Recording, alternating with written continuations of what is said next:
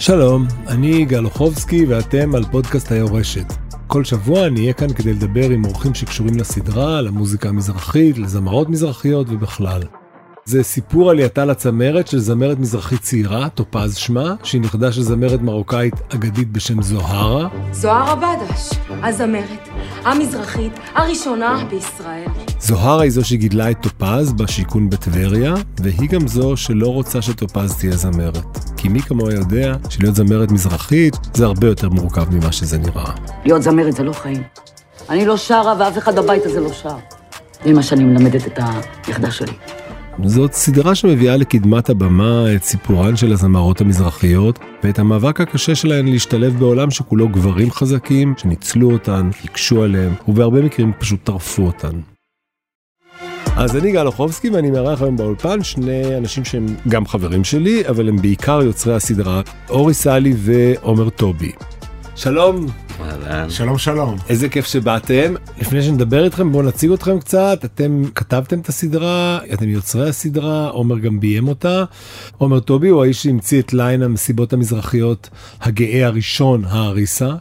ואורי סאלי הוא בין היתר זה שהפך את ערוץ 24 לערוץ המזרחי של ישראל והמציא וערך את ארבע העונות הראשונות והמצוינות של אייל גולן קורא לך. תודה. הסדרה המדהימה שלכם היורשת מתחילה את הדרך שלה מול העולם אז אני אשאל פשוט מאיפה זה התחיל.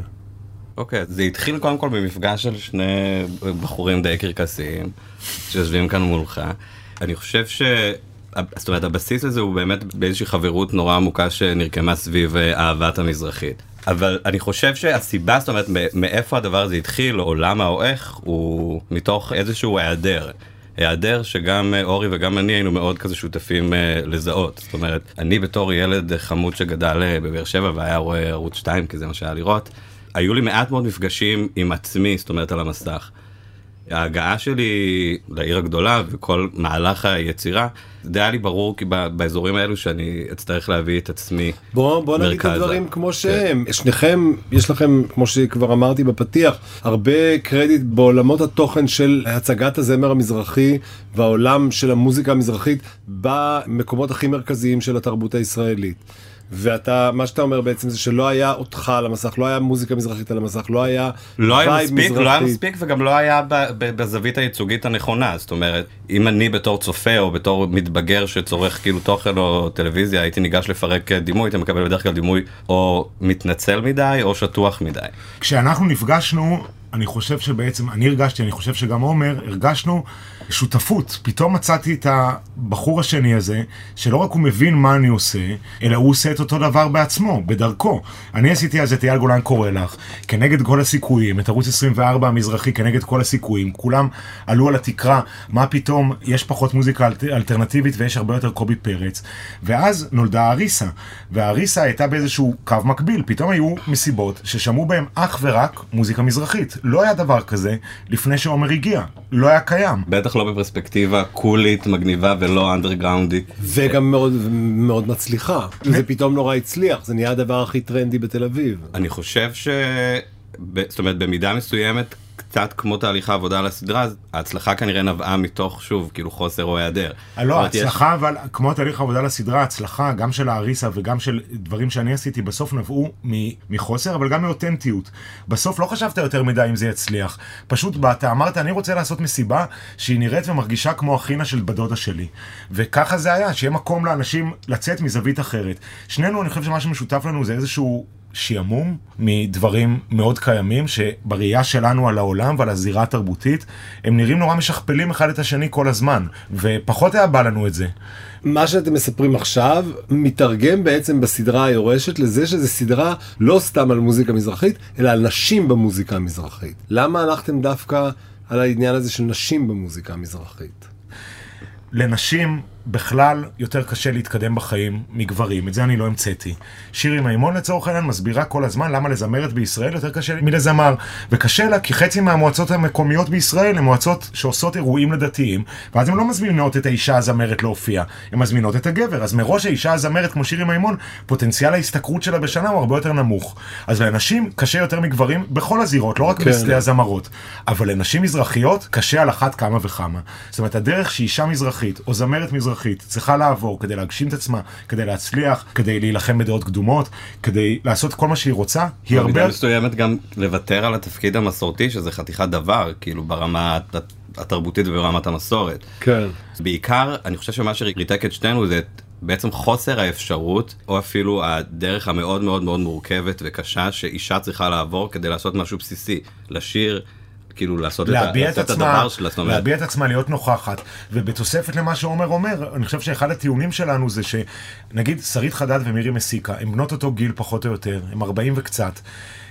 מבלי להוריד במאמץ שמירי מסיקה הייתה צריכה להשקיע כדי להגיע למעמדה הרם בתרבות הישראלית, והייתה צריכה להשקיע, ועדיין צריכה להשקיע. הדרך של שרית חדד היא לא אותה דרך. היא דרך הרבה יותר מורכבת, הרבה יותר קשה, וכדי להגיע להישגים היא צריכה להתאמץ הרבה יותר. מה שהיא עברה זה לא מה שמירי מסיקה עברה.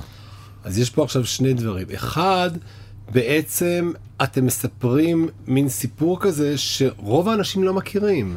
זאת אומרת, גם אנשים שצורכים זמר מזרחי והם לא בארטקור, כאילו אנשים שאוהבים אייל גולן, אנשים שאוהבים אה, משה פרץ, שאוהבים דודו אהרון, אנשים שאוהבים עומר אדם ו- ועדן בן זקן, הם לא מבינים איזה דבר זה היה להיות מרגול, או זהבה בן, או אהובה עוזרי לפני 30 שנה. כן, אבל אה, קיבלנו לזה תזכורת. זהבה בן זכתה באח הגדול, וכל התמה של העונה של האח הגדול הייתה על זה שלזהבה בן אין בית. עכשיו, זהבה בן היא... היא גם בעיקר זמרת נהדרת, בוא. היא זמרת נהדרת. היא אומנית ממש חשובה, וכנראה שבסיבוב חיים אחר היא גם הייתה יכולה להיות בעלת קריירה בינלאומית מאוד מאוד מצליחה. והיא גם מצליחה בסך הכל לאורך כל השנים האלה. היא מוערכת מאוד אני חושב שזאת אומרת הערכה אף פעם לא פסחה אה, על העשייה אבל שלה. טיפת מזל, האלבום הראשון, שאותו כאן יש לי גם בקסטה וגם קסטת מתנה, כזאת גדולה, מגניבה גדולה, מארז, חגיגי. זה הצליח נורא, זה עשה נכון. המון כסף. זה הצליח נורא אבל השאלה אם ברגע שזה הצליח הייתה את אותה תשתית. זאת אומרת זה הצליח נורא בסופו של דבר לא בפריים טיים בטלוויזיה. לא, לא, אבל רגע, אני רוצה דווקא ללכת לעניין הזה. סליחה, אני- אני אענה לך, גל. שזה הצליח, אבל היא, הכסף לא הגיע אליה. כן, בואו נחזור... זה ל-. ולכן תצפו בסדרה ותבינו איך הכסף אה, לא הגיע? מהגברים. זה בעצם זה- זה בעצם סדרה כלכלית היורשת, שהיא מסבירה את כן. כל, נתיב כל, הכסף. כל המציאות את- הישראלית היא מציאות כלכלית בסופו של כן. דבר אם אנחנו מפרקים את זה ואומרים בסוף כל זהבה. בן הייתה צריכה ללכת בגילה לאח הגדול, לזכות בתוכנית. אגב, גם על זה אפשר להתעכב, כאילו, איזה יופי לראות איזה אהבה היא קיבלה מהקהל. זהבה בן הלכה לאח הגדול, זכתה בתוכנית כדי לקנות בית לבן שלה. עכשיו, בעולם מתוקן, זמרת במעמדה, היה לה כבר חמישה בתים, אם לא עשרה בתים. וגם ברור אגב שזהבה בן עשתה המון כסף בקריירה שלה. וגם חלק מהדברים מאוד ידועים. איפה הכסף? איפה הכסף של טיפת מזל? איפה הכסף של ערב התרמה? איפ- איפה הדברים האלה? סבבה שהיא מוערכת, זה לא מספיק. ובסוף גם על זה הסדרה. עכשיו, הסדרה הזאת מתחילה בשיכון, כזה מט לנפול, במקום רחוק בטבריה, וכאילו זה נראה... במקום שהוא לא תל אביב ב- למעשה. כן, אבל זה טבריה. בטבריה. כן לא אני אומר זאת אומרת בדימוי יש- יש- בדימוי יש בדימוי פריים של מוכר. טבריה, זה כן. לא סתם מקום לא לא שהוא לא תל אביב. והחלטנו להתחיל את זה שם, כזה עם שטיפת מדרגות וכאילו תמונות כאלה שהם כאילו סטריאוטיפיזציה של המצב, וכמובן שזה נגמר בסוף בשיא התהילה, לא נעשה ספוילר. תראה גל, לעומר יש קרובת משפחה רחוקה שקוראים לה אסתר אלפסי. אסתר אלפסי היא הייתה זמרת חשובה פעם. עכשיו, תכף עומר יוסיף על מה שאני אומר. הגיבורות של הסדרה לא יכולות להיות ממקום אחר. אסתר אלפסי לא חיה באבן גבירול ולא חיה במלצ'ט, עם כל הרצון הטוב. וגם אלה ויקיפדיה אם תנסה לעשות גוגל אתה תמצא איזה אתר קיקיוני שיש בו איזה לשונית ביוגרפיה עם היעדר של כל הטקסט. בסוף אנחנו רצינו להתעסק בזמרות, ורצינו להתעסק בדרכן הקשה בחיים. בדרכן המורכבת, בהתמודדות שלהן עם החיים, בטח עם הקריירה. כל התזה שלנו זה שהזמרות החשובות, בטח זוהרה שהיא המלכה האם של הסדרה והיא זמרת עבר חשובה. שמגלמת אה, אבלינה גואל. אב- אבלינה גואל הנפלאה שמגלמת את זוהרה שהיא זמרת עבר נורא חשובה שכל מה שנותר לה זה התרפקות על גלי הנוסטלגיה של עצמה. אם מישהו היה יודע להעריך אותה בזמן אמת, יכול להיות שהיא לא הייתה חיה בשיכון. והיינו פותחים את הסדרה בווילה בראשון מערב כן. או בצהלה. אבל היא לא. ולא ידעו להתייחס אליה כמו שלא יודעים להתייחס כן. לאסתר אלפסי או לשורה ארוכה של זמרות. כן. גם אהובה עוזרי בסוף זה קרה לה בגיל 200 שחיבקו אותה late, והלכו. כבר לא היו מיתרי קול והסיפור ידוע. אחרי 15 שנה שהיא הלכה לעשות קבבים בשוק הכרמל. זאת אומרת, אין דרך לסובב את זה. לא, אבל אני- מה שאני רוצה להגיד זה שאני מקווה שהקהל שרואה את זה יבין שזה לא הטרור הסטריאוטיפי של אה, סאלח שבתי. אז של- אני, אני, של- אני, אני של לפחות כאילו- אה, מאוד רוצה להאמין ו, ומתרגש להבין איך יפענחו את הדימויים האלה דווקא דרך היכולת של צופה או הרבה צופים או קהל מספיק רחב לזהות את עצמו בתוך הדבר הזה, כי בסופו של דבר, אם זוהרה מגהצת אה, לנכדה שלה את השיער, אה, אז שקט. צריכה להיות יפה בשביל החבר שלך. אמרתי לך, אני הולכת לחברות. היא מלכת השקרניות.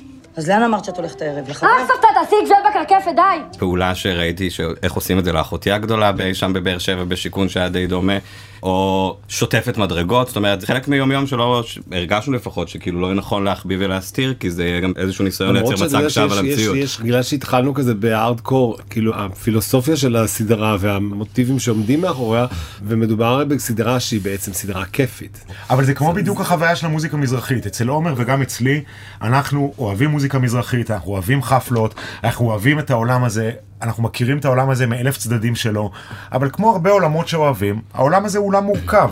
הוא מורכב קודם כל מכיף, אנחנו חוגגים את המוזיקה הזאת, אנחנו חוגגים את הצבעים, אנחנו חוגגים את השפה, אבל אנחנו גם ערים ומודעים, וגם אפילו... וביקורתיים. מחבקים את, ה, כן. את המורכבות. ויש לנו גם ביקורת על המורכבות ברור. הזאת.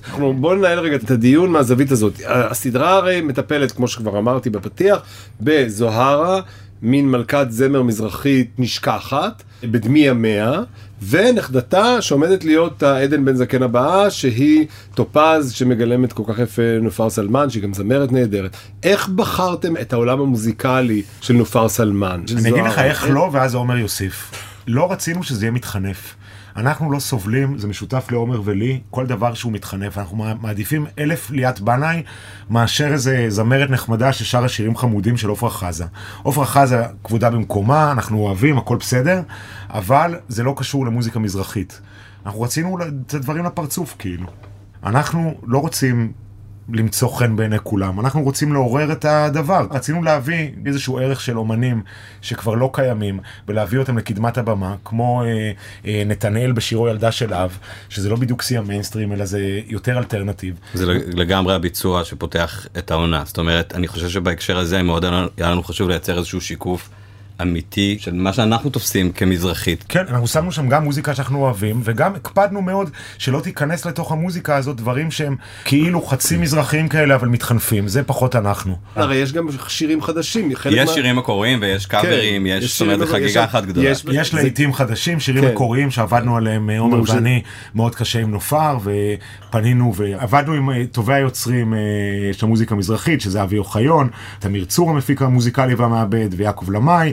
ויש שם גם קאברים לקלאסיקות ממש חשובות, אה, אייל גולן וחיים משה. אני חושב שזה די כיף בגלל שטופזי נמצאת באיזושהי עמדה של חיפוש, כלומר רוב סיפור העונה שלה הוא בעצם של זמרת בהתהוות, היא קצת לומדת מה הטעם שלה, מה יושב עליה נכון ומה פחות.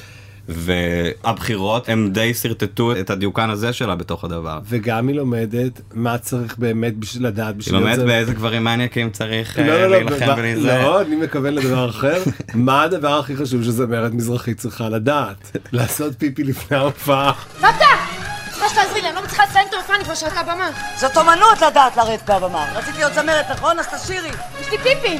תשתיני בדלי, זה מה שמתאים לזמרת חפלות. סבתא, אני לא יכולה יותר. כן. אחד, אחד.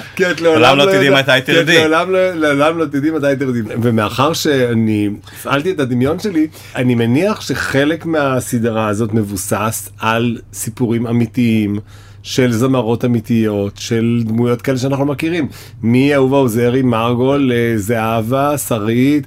מהפופ המזרחי לדיכאון המזרחי, כן, אה, כן. אני, כן. ברמת הרכילות. אני בתור אה, ידידה של אה, הזמרת מרגלית צנעני, אז אני מזהה שם סיפורים שאני יודע שהם במקור מעלילות מרגול. אז לא רק אתה, גם עומר ואני, לאורך השנים יצא לנו לשבת לצורך העניין עם מרגול באחים בועז בשכונת התקווה ולאכול מרק תימני.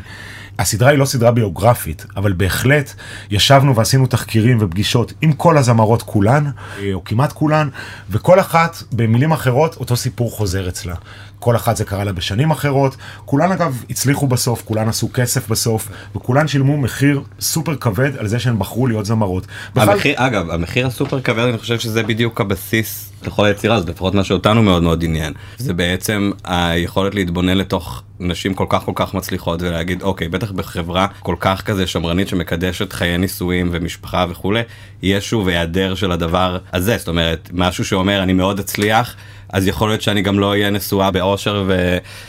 אני חושב שמפה אולי כאילו התחיל כאילו איזשהו כזה דיון מעניין בינינו ש- שהוביל לכל הדבר הזה לצאת החוצה. זאת אומרת מה קורה ברגע שאני בתור אישה נותנת דרור לכל התשוקות והאנרגיה היצירתית שלי זאת אומרת מה אני בסופו של דבר מפסידה. אבל בא לכם לגלות לי איזה אנקדוטות משעשעות ש... אני אספר, אני לא יודע אם זה, זה טוב שאני מספר, אבל אני, אני אתן לך דוגמה. נגיד, אני אתן לך. דוגמה, זה לא כזה ג'וס, אבל נגיד יום אחד גילינו, עומר ואני, ששרית חדד מחליפה באוזן השלישית סרטים צרפתים. זאת אומרת ששרית בלילה, אה, אחרי הופעה או לפני הופעה, היא יושבת בבית והיא רואה סרטים הכי אלטרנטיביים. ביום צילומי הקליפ תוך כדי שעושים לה איפור שיער והלבשה שלוקח כמובן שעות כאלה דיבה מהממת שכמותה.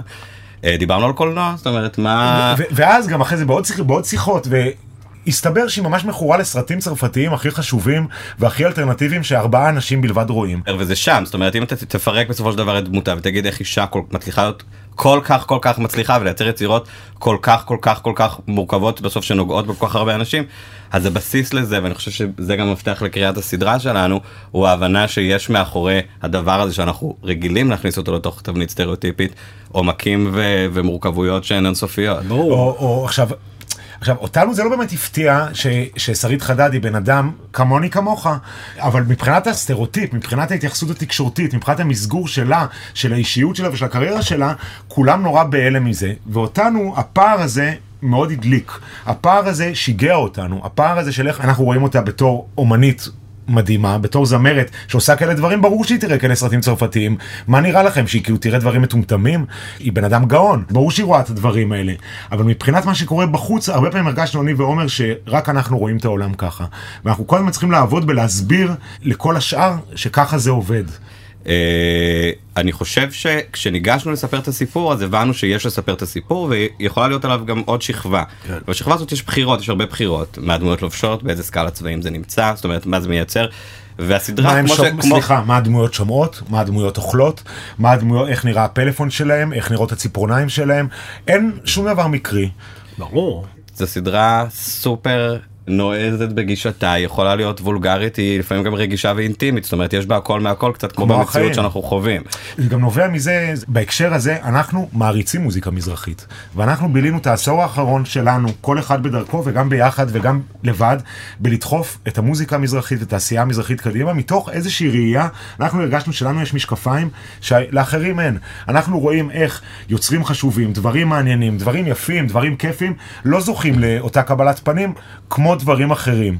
אתה יודע שאני עד היום, יש אנשים, ממש, אני יכול להיזכר בדברים שנאמרו בשבועות האחרונים. אנשים שכשזה מגיע, לש... איכשהו, איכשהו זה מגיע למוזיקה, הם פתאום נעצרים ואומרים, אני חייב לשאול אותך משהו. אתה באמת אוהב את המוזיקה הזאת? או, אבל זה שאלה, אבל זה וזו שאלה שתמיד כל כך...